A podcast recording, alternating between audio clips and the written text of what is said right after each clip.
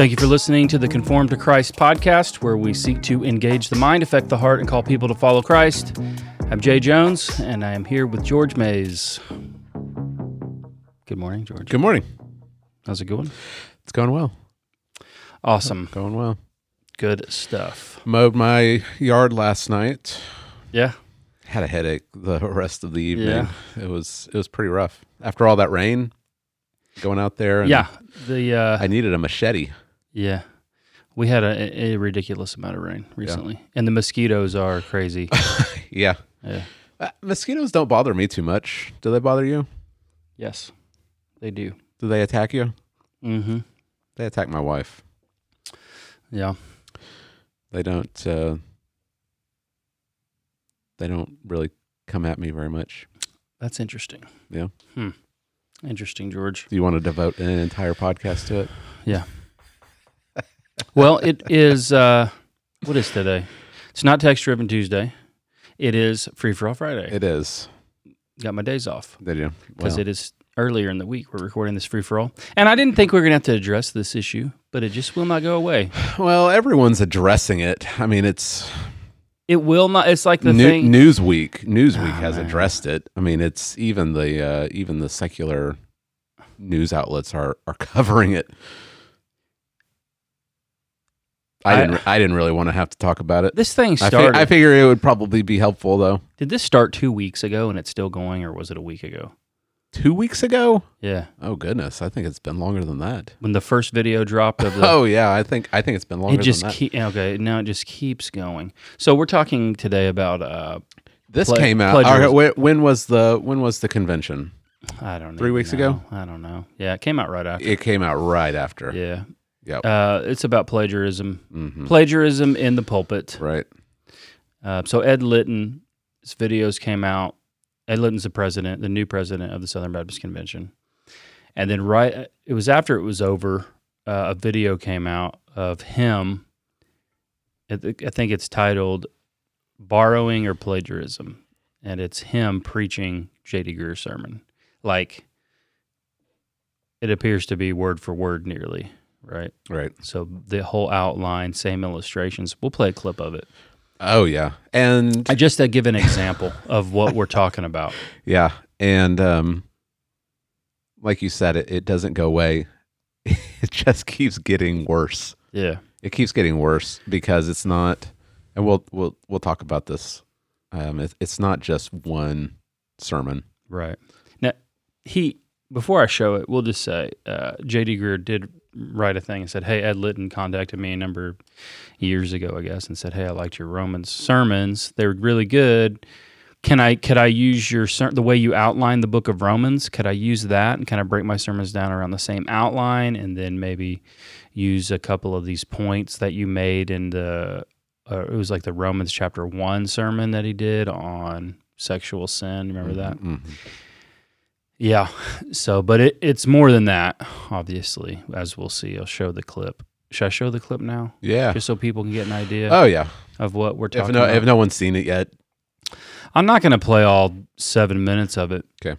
But I'll play a little. all right. Now, what's crazy is there been like two or three more of these videos come out. Uh, so you're showing Romans one. Yeah. There's been one on um, Romans 8, Romans 13, Romans 14 uh, just came out yesterday. Acts 4, I believe. That one was from 2015. Yeah, so we're talking a lot. So the one from 20, this has been going on for a long time, apparently. And um, you know, Newsweek put out their article last week. Actually, I- actually it was it was a week before. Yeah, it was it was a week before. Um, they uh, they put out an article saying that Ed Litton's church has deleted or hidden 140 sermons, Mm. 143, I Wow. believe. Um, why would they hide so many sermons, Jay? Yeah. I- Gee, I wonder. Could it could be? it be? What could it be because the world is watching? Yeah. Isn't that that's what's been so frustrating about this whole thing is is they constantly were chastising people on our end of the spectrum who were against CRT and and against Ed Litton having his wife, um, you know, preach sermons with him and and all of this all of this other stuff that they kept chastising us, saying the world is watching. And they keep saying we need more transparency. We need, you know, we need to be showing the world, you know, what what Christians look like. And this is the exact opposite of all of that because the world is watching this. Um, secular news are are reporting on this, and you've got the president of the SBC caught in plagiarism. He gives a pretty weak apology for one for one sermon, right? Now, like he like he only apologized for that one sermon, Right. and then it comes out that there's a bunch of them, and his church hides right. 143 sermons. That is the exact opposite of everything that they're chastising. And the issue with it all is okay, let's say it could have been different. He could have said, okay, you know what, guys? I called J.D. Greear. He did a great job with Romans. Mhm. So I'm going to preach J.D. Greear's Romans se- uh, series. Uh-huh.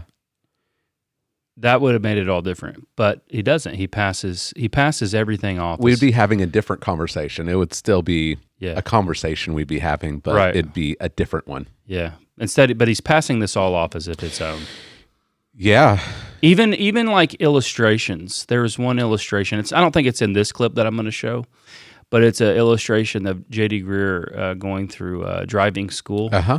and he so he Yep. tells the illustration from his like this happened to me in driving school, you know, whatever, and then Ed Litton tells the same story Right. as if it's him. The Romans 13 clip, um, Ed Litton tells the same joke. Yeah. It was bad when you hear JD Greear do it, but it's then Ed Litton does it even worse. Yeah, And that's, I think you'll see it in the clip. JD Greear, at least, has good presentation. yeah, Ed Litton, obviously reading a script. yeah. I mean, J.D. Greear at least can pass the. He's he's got like the cool test, right? Uh-huh. and he and I and I, he's a good preacher. I mean, he he uh, will expose the text. Now we'd take issue with what he did with that part of Romans, Right. which maybe we could do a whole thing on because I think we did. I, we may have in the past because I, I think he did everything he could to escape the Right. the escalation of Yes. what's building there and what Oh, it yeah. means. But for the most part, like he's a he's a good preacher. He's got good delivery. He uh, will appeal to the mind and he will seek to affect the heart. Right, and he calls people to follow Christ. So he falls into that category. Now, it has been brought to our attention that JD Greear might not be doing his own work. Yeah, we can talk about that in a second. Okay. But guess what I'm saying is, when you get to Ed Litton, what what you come to is it looks like you've got a uh, an older guy trying to be cool, Yes, and it never comes across definitely. that way, right? I mean, even even the setup yeah. of his sta- of his stage. yeah, yeah, yeah. I don't know what his church service looks like, but uh, I, yeah, I imagine so. I can't. I don't know if we can see his feet, but I wouldn't be surprised if he's wearing Vans. That would make it even worse. So, let's check this Okay. clip out. You ready? Here we go. Give you a warning here that this might be the toughest week that we will have in the book of Romans. J.D. Romans 1, the end of it is tied in difficulty only with Romans 5, Romans 9, and Romans 11.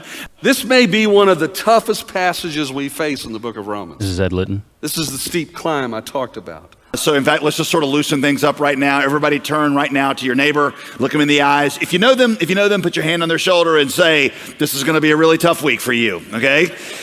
And tell them, say, I'm praying for you to have the faith and humility to receive this word. I want you to turn to your neighbor right now. And I, I want you to say, I know this sermon is going to be really tough for you, but I'm here praying that you will listen and obey whatever God says. Go ahead, do that right now.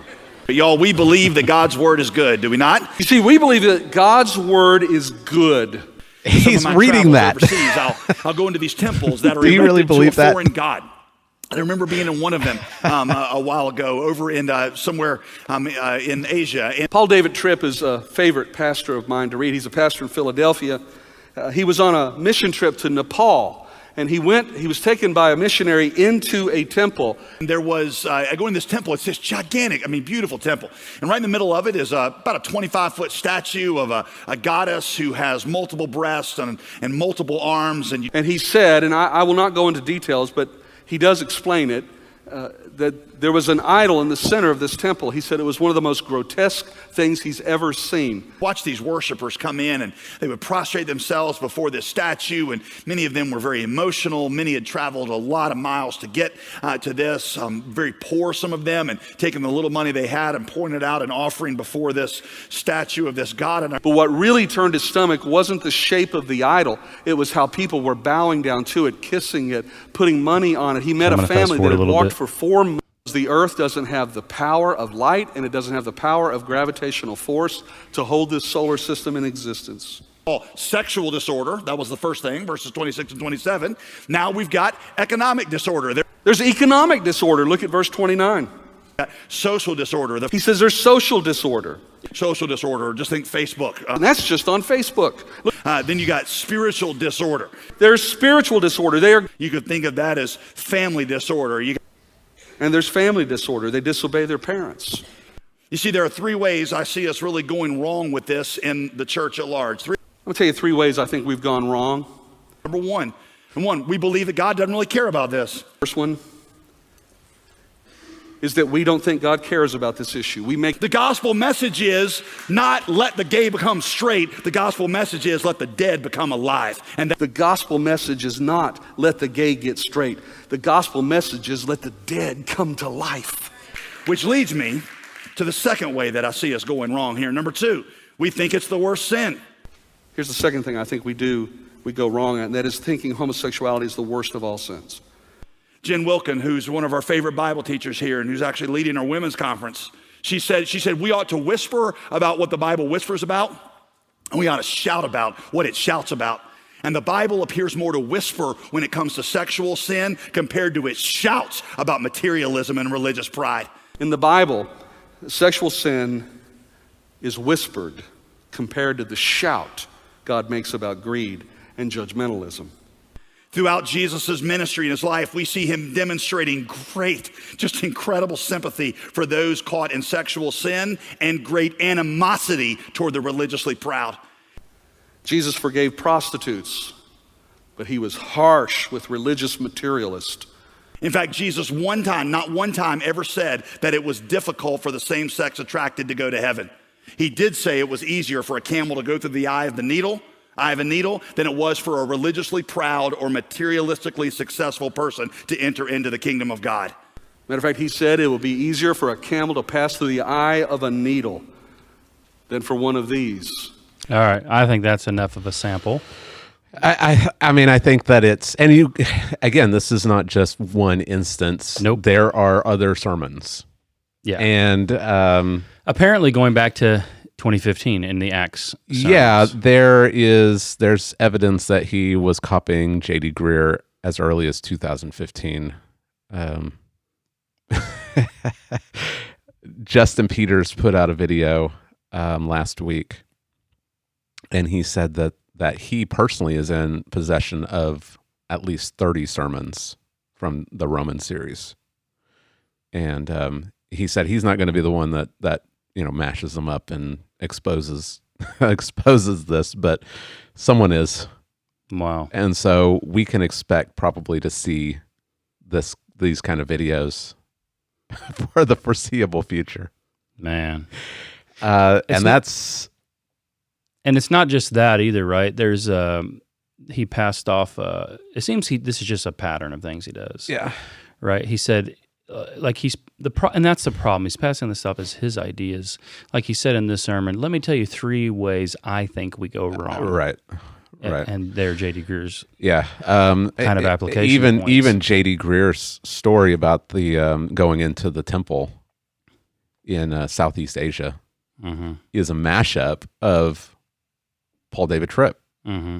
which Ed Litton at least cites Right. him. Yeah. J.D. Greear, when he was confronted with that, said, "Well, you know, I I have had these experiences, and other missionaries have, and so I I didn't feel like it was wrong to just kind of Right. conflate these Uh huh. these stories. Yeah. What's the Maybe one? at least say at least say you know uh, Paul David Tripp in his in his book uh, what is it Morning Devotionals I think Yeah, and it and it, uh, he he expressed this. I know other missionaries who have expressed this. So it's a common experience of, and then go into it yeah, and I had the similar experience. Right. Yeah. instead of this is my Mhm. my my experience alone. Yeah. Um, and then, then there was the the little phrase, a little catchy phrase. Um, Jesus is not my crutch. Jesus is my iron lung. Yeah, he he said that uh, just a week ago In a, the sermon. In a sermon, yeah. After he already got caught plagiarizing. That's what's crazy, right? He released a state. Didn't he release a statement on plagiarism? Um, And then Sunday he preached that sermon, yeah, and he and he said that phrase, Mm-hmm. "Jesus is not my crutch. Jesus is my iron lung." right. And that he and he didn't come up with that. It came comes from a book, right? Yeah. Um, I don't remember who what book Uh, it is. it's I, I can't remember the the name of the book. Yeah, it's it's a some. it's a from a it's from a book. yeah. the, Uh, it was a, it was a lady. Um, she wrote this book. It's her it's her thing. She came up with that phrase. Yeah. So, yeah, it, it just appears to be just just a pattern. Yeah. Big, so it's a big problem because, again, it's a circle the wagons type of thing Oh yeah. where uh, the institutionalism of the SBC is take, just takes precedence over everything. We say we're gospel above all, but in reality, we're not. Like the, like the, the SBC is SBC above all, institution above all. Protect the institution, um, and circle the wagons around everybody that's in the in the uh, inner circle. Which Litton's now in the inner circle because he's the president. Right. And so people that we all look to and we say these or used to look to, and we could say these people um, are the leaders of the SBC and they have some type of integrity. They won't come out and say, "Hey, this is bad, man. This is really bad, and maybe you should resign." Right. So he put out his apology. He he admitted that he had permission to use JD Greear's points. Mm-hmm. And uh here's here's just a sampling. Okay. Right. Uh, Danny Akin, Mm. president of Southeastern. Thank you, my friend. I appreciate your humility, transparency, and integrity. Grateful for you. Now, I'm assuming that he tweeted that before the church Right. uh, hid 143 sermons. Mm-hmm. Uh, Keith Whitfield, I'm thankful for this response from Ed Litton. He is a humble man with integrity and values transparency and truth. It's unfortunate that there are those in the SBC who spend their time spinning half truths to attack and tear down. I, I don't know where the half truth is. Right. Uh, James Merritt, who was uh, what the chairman of the um, resolutions Right. committee. Yeah. Ed Litton is a man of humility, honesty, and absolute integrity. He is exactly God's man for the hour to lead Southern Baptists, and thank God he is the one that was elected to lead us. Ignore the ants at the picnic. He calls everybody ants. Yeah, uh, and then I, I I find this one to be worse. The the worst one, Malcolm Yarnell. He is a systematic theology professor down at Southwestern. Okay. He's retweeting his wife. His wife said, "This is theology and community." When did our church culture decide we have to be lone rangers? Thank you for your commitment to preach God's word and show his love. And Malcolm Yarnell retweeted this and said, My wife said something very important about theology here in response to Ed Litton, something that has been increasingly lost in Baptist life, something that must be regained. Right. Do you think that what Ed Litton is doing is uh, something that needs to be regained in Southern Baptist life? Definitely not. I would say Ed Litton is not even preaching. We'll talk about. So that's what we'll do. I think. All right. So how do we podcast. how do we respond to this this notion that it's theology in community? Uh, I, I mean, I've got some thoughts. I I didn't know what uh, if you if you've thought about this any. Uh, no, I haven't spent that much time thinking about it. I've kind of just thought about it as uh, why do people think Ed Litton is preaching when he's not? He's clearly acting Yeah. and t- thinking about what preaching is. And hey, then also, hold, hold on to that. I've got I've got a I've got another tweet to read for you. All right. Okay. And then thinking about the uh, just the major integrity problem that it is to say things like, let me tell you three ways I think we've gone wrong. Right. Like you didn't you didn't come up with that. Like Yeah. you didn't, and that's a problem. We'll talk about and then the preaching. three and then the three points are are shady theology yeah, yeah. anyway. you didn't sit down, pray, go through the scriptures, uh, Yeah. and and uh, apply hmm what you are what you are learning and reading, and what God is pressing on your heart. You know, and then bring that to your people as points of application for your people. You didn't do that. Yeah, so I was thinking about this, uh, you know, doing theology in community, which we we ought to do theology in community, right? We are not lone rangers. So, I mean, how often do you and I discuss the sermons that we're we're preaching in our our preparation? A lot. We talk about it Mhm. and bounce ideas around. Um, we consult commentaries. Um, we we do consult people who have done done research and study in in these passages. Um, where I, I mean, I, I often tell people if if your interpretation of this passage is new, one hundred percent is wrong. Right. Like we're we're not we're not to be innovative. Right.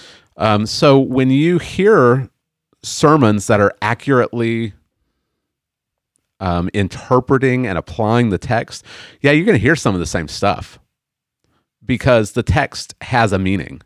It has one meaning, and if you hear me preach a sermon on a particular passage, and then you know, years down the line you preach the same passage, they should sound similar Right. in their their points The- right? in the in the in how this text what this text means how we can apply it rightly to Right. our lives that that should come out the problem is that's not what we're that's not what we're talking about here with ed litton No. what we're talking about is not they sound similar in in their interpretation the problem is they sound identical in their presentation Yes. Yeah. like they're they're they're saying the same things Exactly. he's fo- he's following the same lines.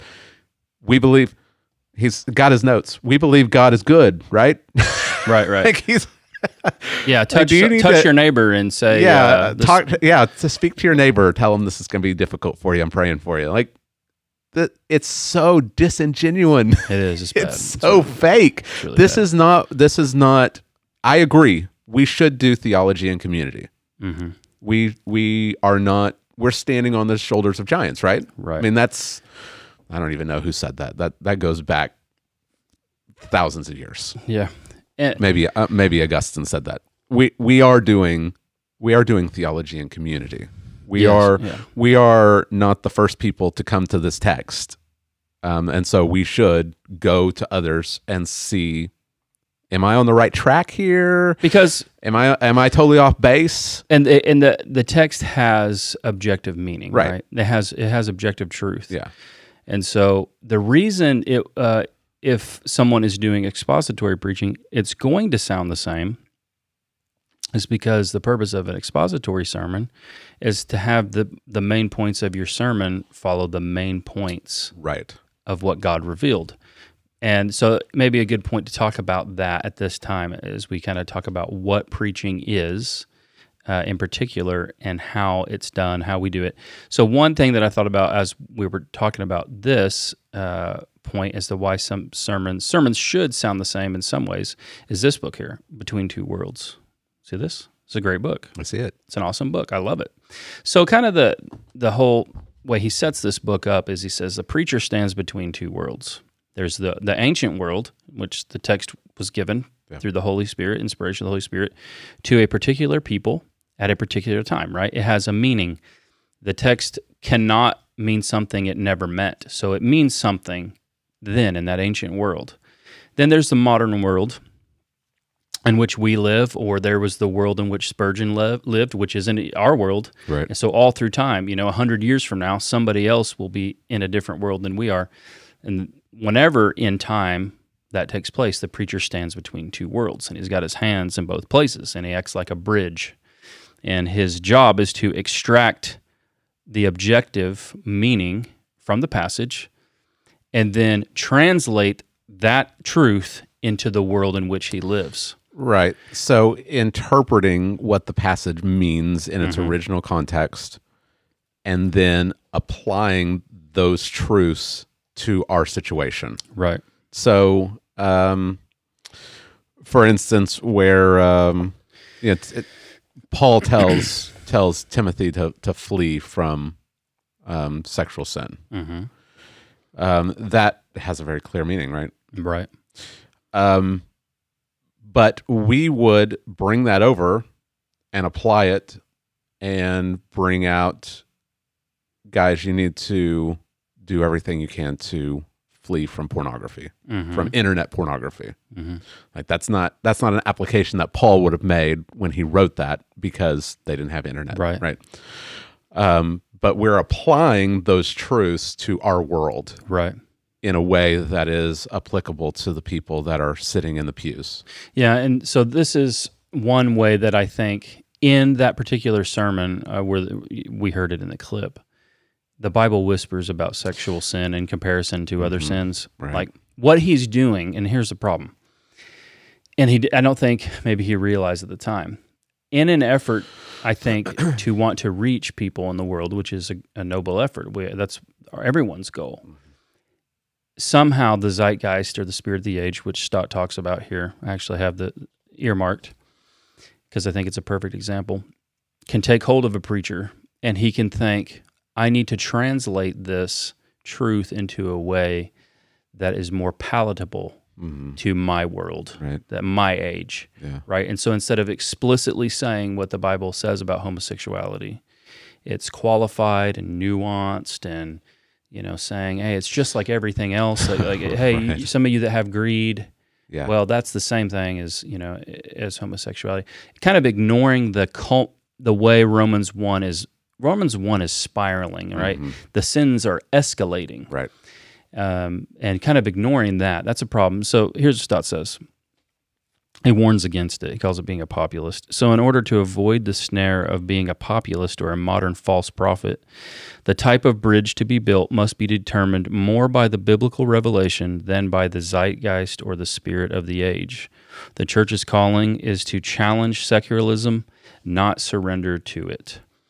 And that's that's a place where a lot of preachers it's a common error. They think the Bible needs to be um, reinterpreted in a way that will be uh, more acceptable to the current trend or the trajectory of the way the world is going. And that's that's not what we're to do. Right. We're to simply you act as a conduit. Ancient world, our world, we got a hand in each. The truth of the Bible comes through.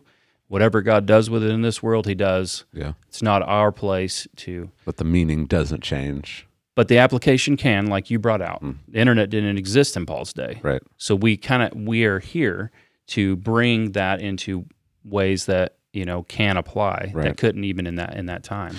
And that kind of gets to one of the the issues of not just the plagiarism, but preaching someone else's sermon. Mm-hmm. So even if Ed Litton had permission from J.D. Greear to preach this sermon, he he still shouldn't have. Right. Um, um, I often think of uh, First Peter chapter five, verse one, uh, verses one and two, where where Peter is now addressing elders, and so he says, "I exhort the elders among you, as a fellow elder and a witness of the sufferings of Christ, as well as a partaker in the glory that is going to be revealed. Shepherd the flock of God that is among you." Yeah. um, your your task as an elder, a pastor, is to shepherd the people that are actually in the pews. Yes. Um, so we live stream our our services, Yeah. um, but we have been unapologetically clear that that is not a replacement for actually being in the pews, Yeah. for actually being here. That that um, internet church is not church. You're you're watching something. You're you, but you're not participating in it. Yes. And so when I'm preaching, I'm not preaching to the people that are watching online. Mm-hmm. So you're you're you're going to be missing something. There there is an atmosphere, right, Right, in right. the room. Um, I'm preaching to the people that are are here. Yeah. and I'm preaching to my congregation. I'm preaching to my church. I'm not Uh-huh. preaching to someone else's church. And so when someone like Ed Litton is, is let, let's just give him the benefit of the doubt and say he did have permission from J.D. Greear to preach J.D. Greear's sermons Mm-hmm. on Romans. Um, J.D. Greear is supposed to be preaching to his church, which there's a problem. There's multiple campuses. Right. Um, It's being streamed everywhere. Right. Um, but he's supposed to be preaching to his church, which requires that he know his people. Mm-hmm. We could start talking about mega churches, but maybe we'll we'll avoid too many rabbit trails. Um, he's supposed to know his people and be able to, like you said, bridge bridge the worlds um, and apply it to his people.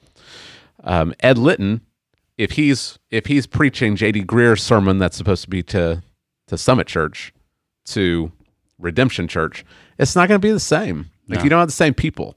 Right. Um, and so there's something there's something missing there.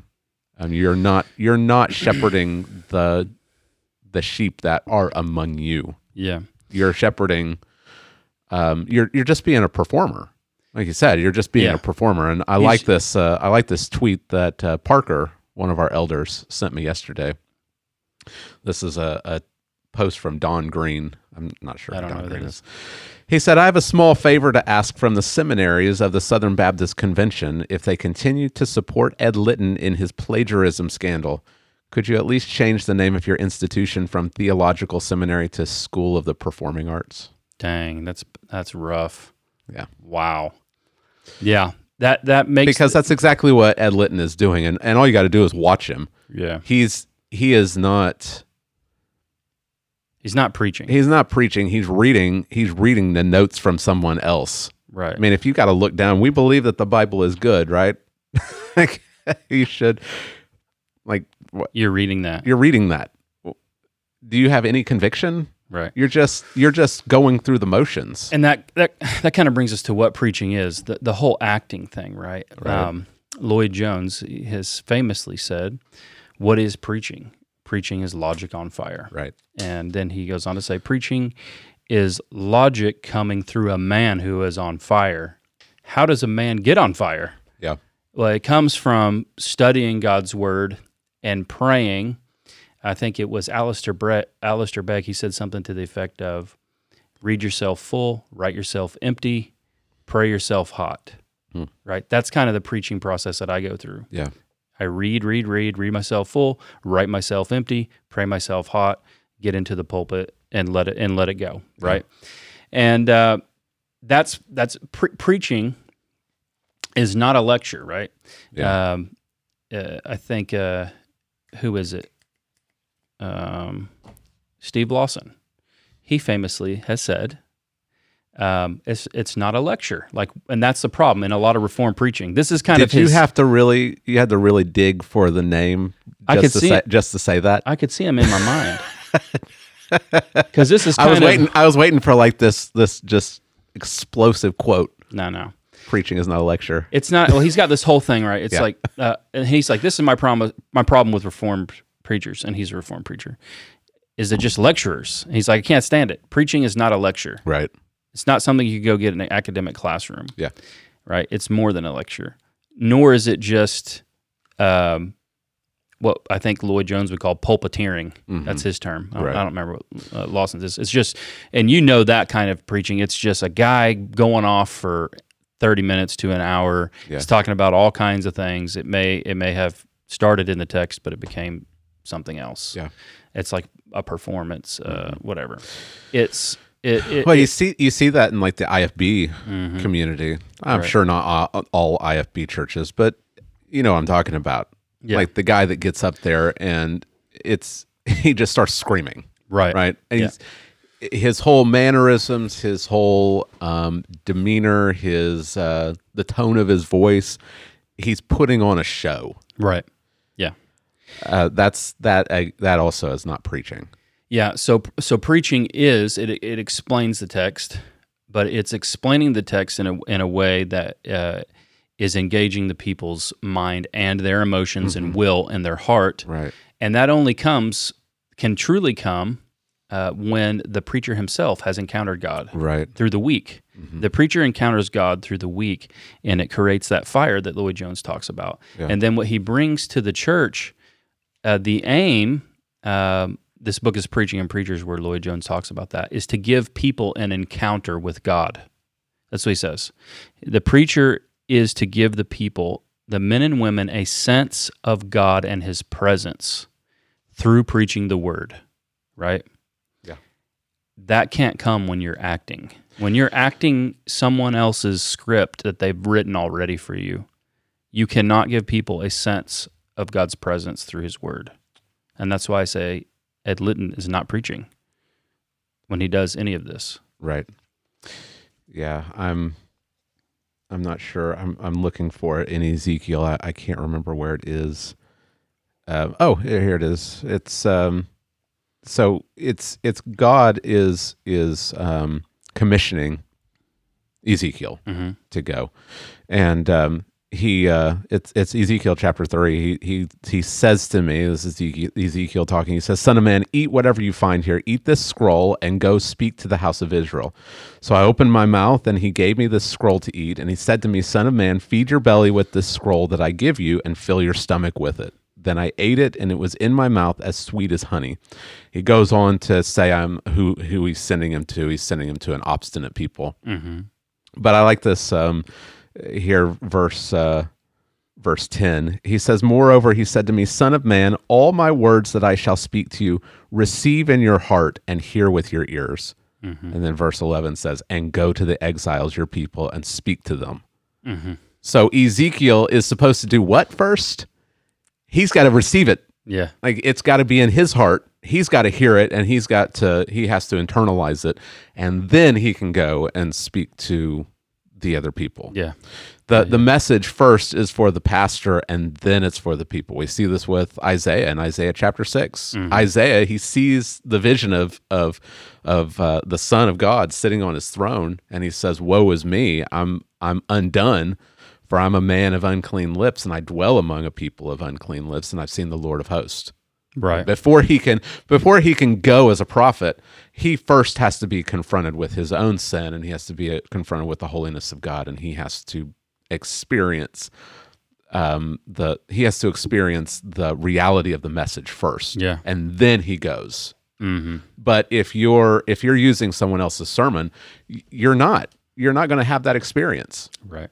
Yeah. You're right. now it's it's come it's come out that it appears there's that JD Greear is using a um what like a sermon help service is that what you would call it It's like a research. I clicked on the link. Yeah. It's yeah like a- I, I I clicked on it they Yeah. they have scrubbed all the testimonials that have they really? yeah Because they don't, Um, want, they don't what, want people do- to know. docent is, Do- that docent, how you would how you would say it I think they recruit seminary graduates. They to- do. to, do all this research. So they do research for books, for for you know papers, position papers. They'll help a church George, to wait, put- George, what are you telling me I read like a hundred books for my dissertation for no reason? I I guess so. You could have just used docent to do your research for you. Are you shook? No, I no, I would I would never do that, dude. Um, they'll help churches to to um, you know craft their uh, their you know their doctrinal statement, and apparently they will help you do research and sermon prep for you. Yeah. And um, the internet is forever, right? Yep. and so there has been uh, his uh, JD Greear has a testimonial on this page. hmm Uh, let me read this. He says, Docent has been a humongous help to me, saving me literally hours each week and improving the quality of my preaching dramatically. These guys are the real deal. I give them assignments and questions on everything from interpretation to cultural analysis to illustration, and they get me thorough answers always on time. They are outstanding scholars and really get my job as a communicator. I often have people remark to me, How many hours did you spend on that sermon? Where did you get time to do all that research? Ha! Thanks, guys, for making me look so good. okay. Um, yikes. right. this is like uh, this is like Ed Litton. Um, he he was actually interviewed. He was interviewed um, by Sermonary. Uh, yeah, I guess it's another one of those things. Yeah, um, and the title of the video is "Healthy Sermon Preparation" interview with Ed Litton. Oh, man. and in it, he says, "I used to lie about how much time I spent in my sermon preparation." Yeah. and he laughs about it. Like he he used to tell people I spent all this time doing my sermon prep. Maybe he was using Docent too. Maybe. And so there and the people at Docent, they're like, Well, we sent it to JD Greear and it was good. So we'll send it to Ed Litton too. every day, every day, we're just going down the rabbit hole. and it just gets worse Yeah. It's rough, man. it just gets worse. But if you're using something like this for your interpretation, for your illustrations, you're not you're not doing what God told Ezekiel to do. You got to take it into your heart. You have to hear it with your ears, and then you go. Um, they're not doing it. They're not doing the work. You, they've got these guys who are being paid to do all this research and put together a product for them and give it to them, and um, it makes them look good. Uh, uh, He's he's absolutely right. JD Greear Summit Church is a megachurch. It's got multiple campuses. He was the president of the SBC. You don't get there by being a, you know, a local bivocational pastor, right. right? You get there because you've got a mega church and you give all this money to the cooperative program and you've written books and you've done, you know, conferences, speaking engagements. How much of that is actually JD Greear? Hmm. It's it's discouraging. Yeah. it's discouraging. I read a list of the people that they they captured testimonials from Really? from docent, and it's it's discouraging. Who is it? Uh, Tim Keller's on there. Oh. Matt Chandler is on there. Um, give me a second. I'll see if I can remember some other people. Big names. Wow. Yep. Uh, Craig Groeschel, Life Church. That doesn't surprise me. Yeah. They do at the movies. Did you see the the Star Wars props outside of the Life Church Uh-huh. just up the street? Yeah. Yep. Yeah. The movies, the the weekend at the movies or whatever that's going on this weekend. Yeah. Yeah. We are having one too. Are we having one? Yeah.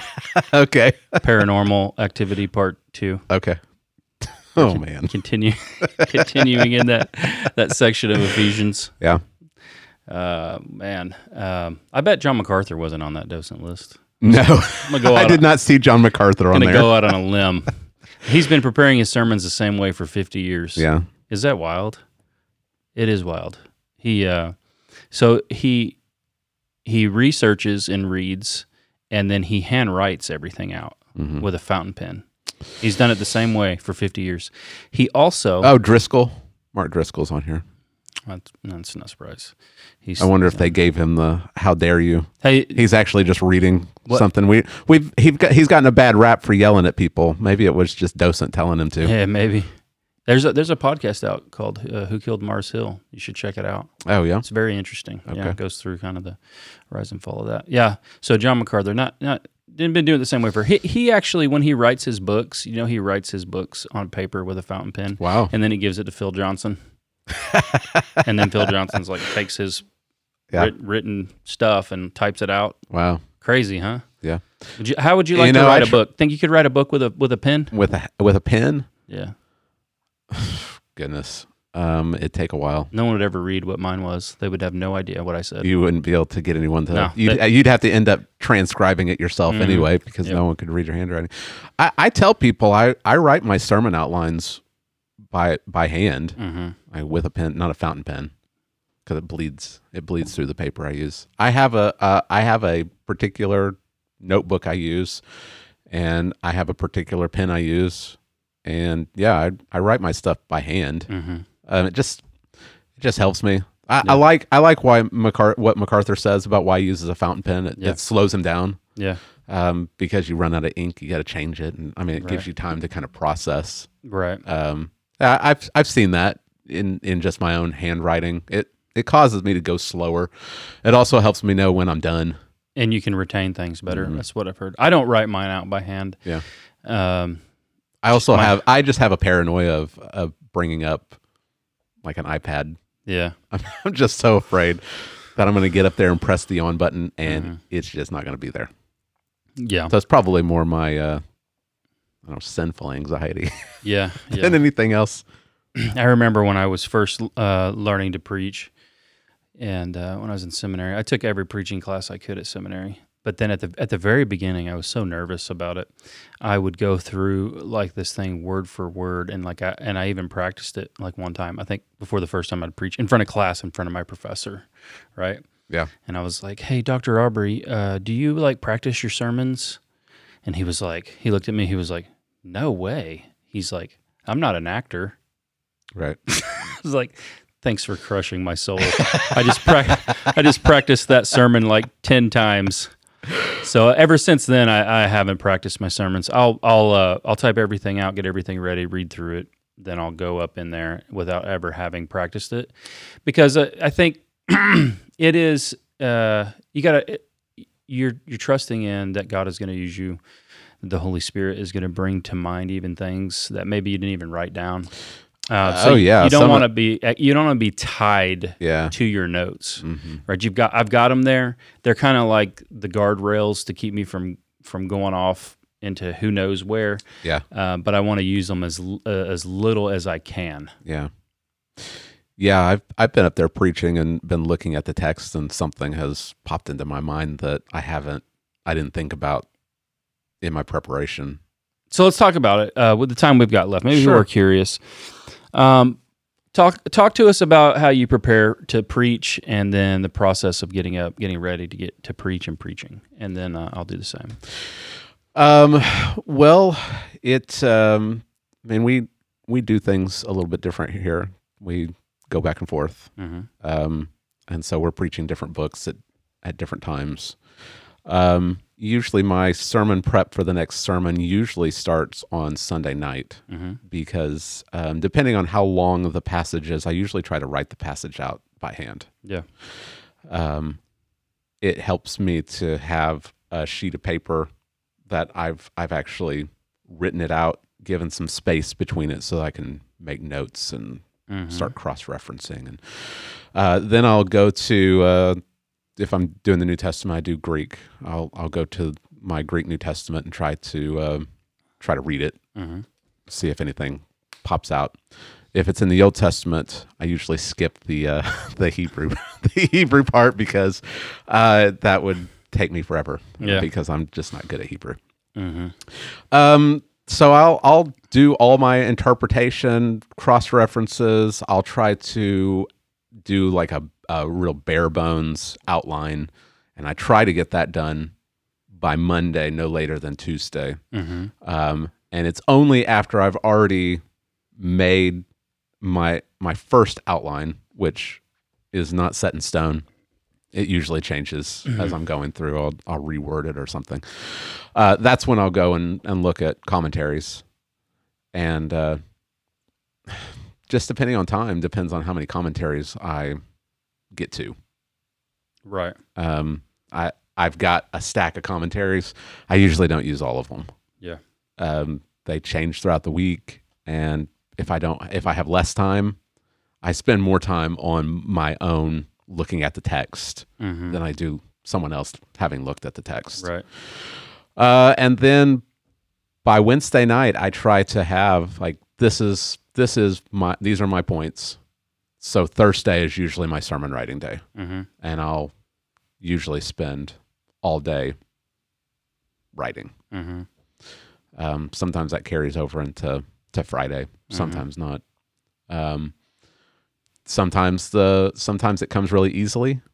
Sometimes it's it's just so clear to me. Sometimes it's tough. Right. It's wrestling with the text. Yeah. Sometimes you have an outline and you have you know what this stuff means, like you, you got it right, all right, but, you don't know how to communicate it. yeah, you don't have Yeah. a sermon. Yeah, you don't know exactly. I know if I were to sit down with someone and we just open the Bible, I could tell them what it means. Like we could have a discussion about this text. But how do I present this in a way that's helpful for the people? Um, that's not always super easy. I've got to I'll walk around the church. Sometimes I'll go up go into the the auditorium and stand at the pulpit with my Bible open and read it and just look out at the the empty pews and just try to to think how can I communicate this to the people? And I'll pray asking God to you know the, the spirit illuminates right? He that's that's one of his his works in in believers lives is to illuminate the word of God. Hmm and how it applies. right. And um so you you just I, spend more time thinking through the passage than I actually do writing hmm um, because once I start writing, I, I want to know like where am I going with this. hmm So I, because I'm I'm writing by hand, Right. every time I mess Right. up, that's a whiteout, and Yeah. so I try to I try to have it really solidified, hmm um, and then I'll write. If I if I write eleven pages, that's maybe on the too long side. Okay. So I try to keep it nine to 10 pages um, of handwritten, and I don't write a manuscript. It's a pretty detailed outline. Right. Um, I would love to get, my goal is to get less and less. hmm Um, you know, if I was as brilliant as Spurgeon, I could just do extemporaneous. hmm I could just come into the, that's, that's kind of what Dave does. He has just a, uh, He has a skeleton. just kind of a skeleton outline. right. The main points. I Yeah. think. Um, I would love to be able to get there. yeah. That's, that's kind of my, my personal goal. I think it comes down to just more personality. Yeah, Um, and and just how know God- and how just, God's wired Yeah, you. and just knowing the text. like So so, if you got to know if Dave tries to do what you do, it, it- it's not it- good. yeah, That's what we discovered at the beginning when he first started, and we're like, "Hey, right. this isn't you." You know, just bring a skeleton and see what happens. And, Mm-hmm. Yeah. it- and then it was like, He's more It's he's it's more like quick. He's more quick on his feet yeah, with um, pithy ways of saying things. hmm I've got to write it down so I I word it exactly right, Mhm. or I'll get to it and I'll know kind of uh, this is kind of what I want to say, but it would just come out as as a mess. right, yeah, Uh, Friday, I usually take off.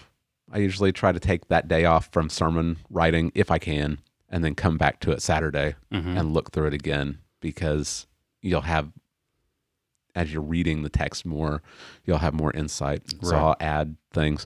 Sometimes I'll add a bunch. I've got to mark stuff out, and my notes only I would be able to read my notes sometimes Mhm. and know where my thought process was. Um, and then Sunday morning, get up and read the text again, kind of look through the outline again, and and pray and just rest in the Spirit. I mean, it- you know the text. You got to know the text. Like the the um, the the outline is not the sermon. hmm The sermon is the sermon. hmm And even if I forgot my notes at home, I should be able to preach a half decent sermon because I know the text and I prayed about it and I'm resting in the spirit. And um, yeah, I'm, I'm sure you do. You're praying as you go up to the pulpit on Sunday morning, just asking the spirit to to help you. hmm And ultimately, the work is the spirit hmm like we could spend weeks on one passage and write what we think is a killer outline and get up and if the spirit's not in it like that you can't manufacture the results hmm Right. Well, some think you can, don't they?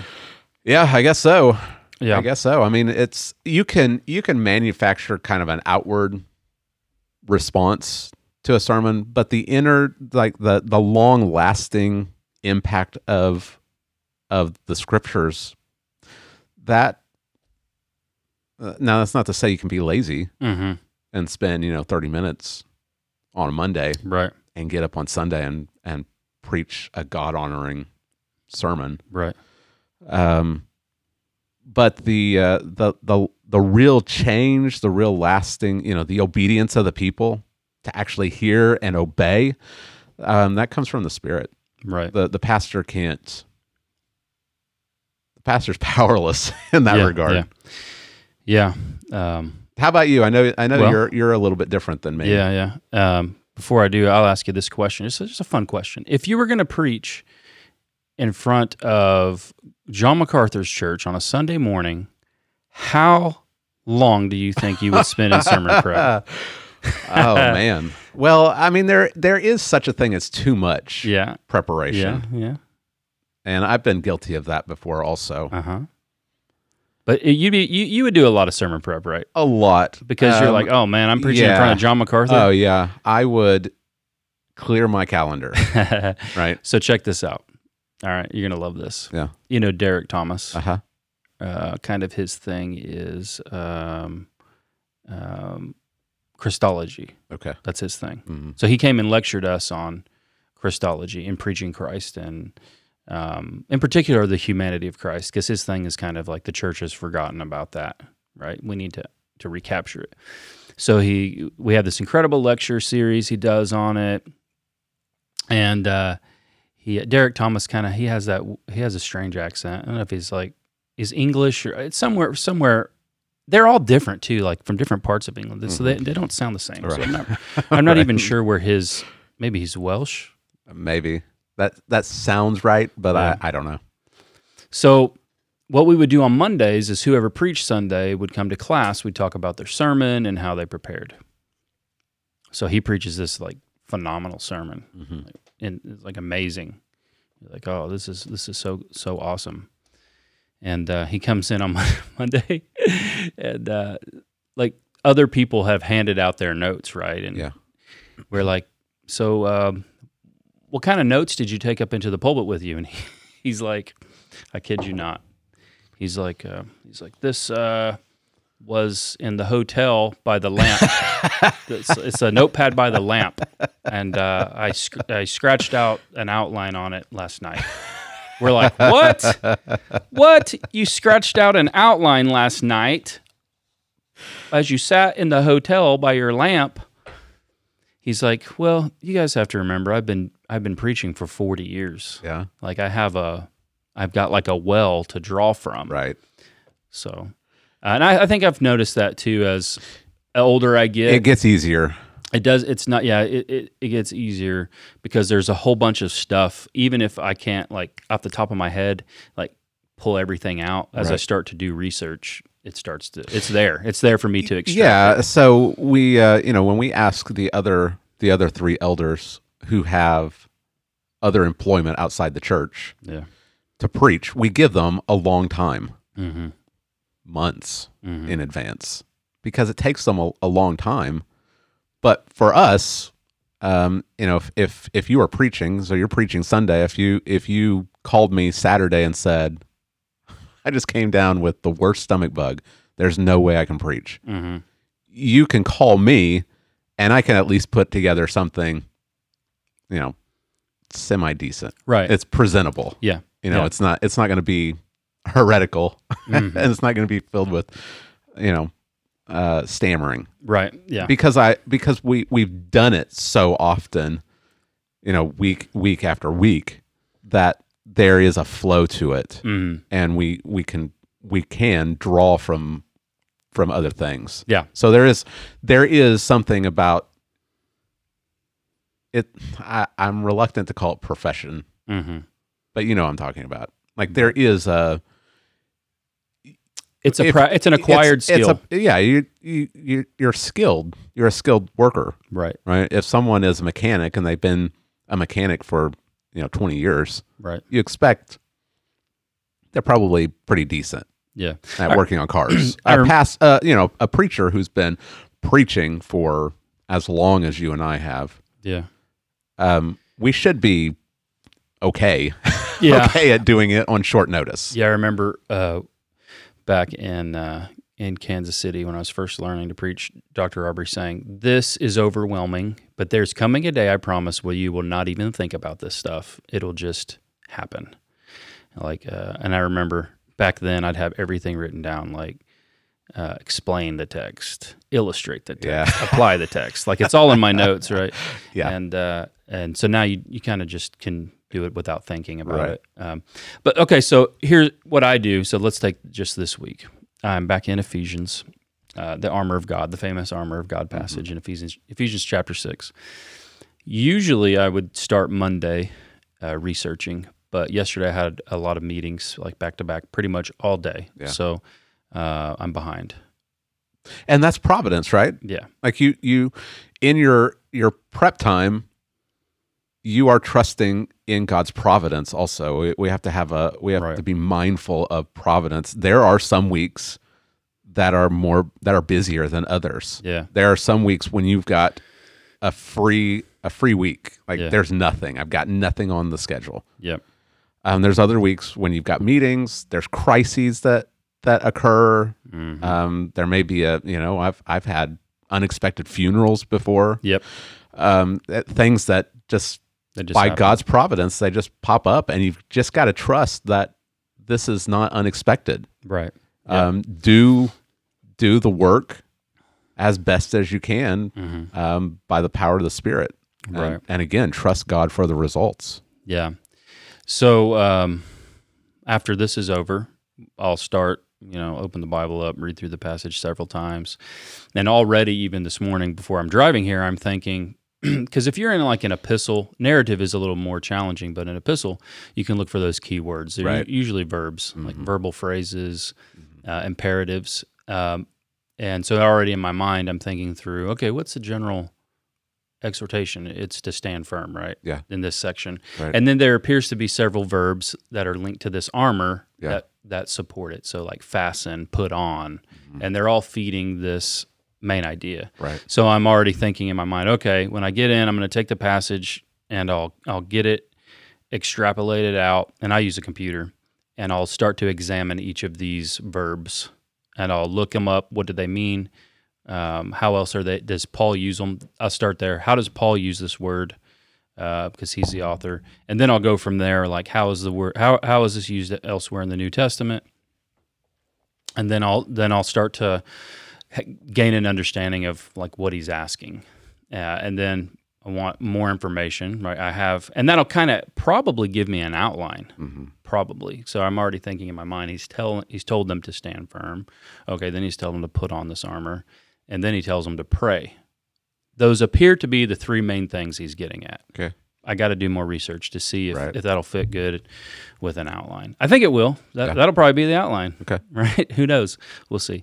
Um, and then I want to investigate uh, this armor because I think uh, he's he's uh, drawing from the Old Testament. Okay. And so, of course, I'll use commentaries to help me for that with that because there are people who have already done all this research. Right. So I don't have to go read through the entire Bible. Just go to docent. Like I think maybe Calvin just ask, just, ask, just, ask, Docent. docent to do your research for you. So I've got good tools that you know I bought. I'm sure you do too. Like I'll have um, the New Testament's use of the Old. Yeah. Um, and that's a great resource Right. Because the New Testament authors are drawing on the Old Testament. So I'll I'll uh, I'll look at all of those things, and then you know I'll solidify that outline. I try to have my outline done by uh, Wednesday. I want it. I want the outline done. What is my proposition statement? Like you know today, what's the goal? What am I going at today? Um, I want to challenge you, like Paul did, to um, to take three actions necessary to be able to stand in this warfare that we're fighting mm-hmm. because it's about warfare, right? Right. That's that's probably not going to be what it is, but it might be close. Yeah. That's all done by Wednesday. There's my three the three points which should be taken from, From the text. these are what he's getting at. Yeah. So now I got to phrase it in a way that everybody understands. Right. That is where you really should be unoriginal. Like you might be a, try to be original in your phrasing, but if you were to read back through church history, Yeah. you should be able to find other preachers who, Who had the same, the same stuff. points. Right. Right. Because you don't want to be original. Right. Where you should be original is in crafting the sermon presentation, Mm-hmm. introduction. You introduce it a certain way. and the way you introduce it should appeal. Uh, the whole time, a preacher should be thinking about the people that are there. How can I introduce this in a way that that the people that are God's put here for me, that they're going to be like, oh, I've got to listen now. like I got to know what he's going to say. Like, w- what does this text mean? And so that's how you know you should. So all that I will start on Thursday. I'll start to think, okay, I'm crafting now because I know what I'm going to say. I don't know exactly how I'm going to say it. I know the meaning. How will I craft this introduction? And then I'll just move through each point, uh, developing um, the best way to say what it means because that's what you're looking for, right? What's the best way to say what this means um, in a way that's not a lecture? It's not you're not going to get up there and be a robot, and you don't want to do that. Um, you want it to be clear. you should want it to be uh, to have uh, deep th- theological meaning, but it should be so clear that the children can understand it. Right. Right, where they're sitting there and they're drawn into it. Mm. They don't. They're not even able to check out. The goal is they couldn't check out if they wanted to. Right. So to do that, you need good illustrations. so you illustrate the main points. You can illustrate the um, application. I'll uh, I'll be about halfway done with the sermon on Thursday, usually, and I'll finish it on Friday. See, when I start writing, I gotta I gotta finish. Mm-hmm. I hate being interrupted. I can stop it by section. Okay. So I may stop after point one, or Okay. I may stop after point two. Yeah, it's got to be by section if I stop, but I usually like to once I start, I usually like to go until the end. Yeah. I, I like to get it finishing it as close as I can to Sunday because just kind of how I am, I'll tinker with it all week long. Like if I finish the sermon on Wednesday, I would just tinker at it Yeah. forever. And so I, I'll just try to finish it as close to Sunday as Okay. possible. So Friday I'll finish, um, but I'll have too much stuff usually. Saturday night after the family goes to bed, I'll go back through and I'll kind of take stuff out. I may, uh, you know, I'm praying like, hey, y- y- there's probably a better way to communicate this. So I'm asking God to help me with that. And so I may change something or add an illustration on Saturday night. Yeah. And that's when I, I usually write the, the very final part of my conclusion Saturday night. Okay. Um, and I'm, what I'm going, what I'm trying to, to get is I, I want it to, to, to really s to begin to stir, stir me even on Saturday night. Like I feel like I've got to say this. Mm. I don't feel like I'm ready to preach until I get there. Okay. And sometimes I'm not there. I'm like, oh, I've got all this stuff, but like I don't really have a sermon. I don't feel like I have to say, like I, I need to say, tell this to somebody. And so, um, sometimes that's sometimes I'm just praying like, I gotta, ha- you got, you've got, you've got to get me there. Yeah. You know what I mean? hmm Sunday morning I'll get up early, usually sometimes as early as five thirty, and I'll kind of just be, I'll go back through it and I'll just kind of be meditating and stewing on it all morning long, um, and then then I'm ready to go. Yeah. Then I then I take some some smelling salts, Yeah. Yeah. yeah, and then and then I and then, I'm just kidding. I don't do that. You know, like a weightlifter, crack it. yeah. Uh, Just run down the aisle. Some guys need that. yeah. um, if I've done everything that I need to prepare, I don't need it. I'm already there, yeah. and then I come in ready to go. Yeah.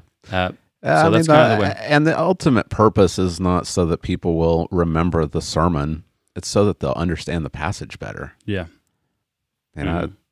I, I don't expect my family to know my points, hmm you know, by Sunday night. But I They want them to.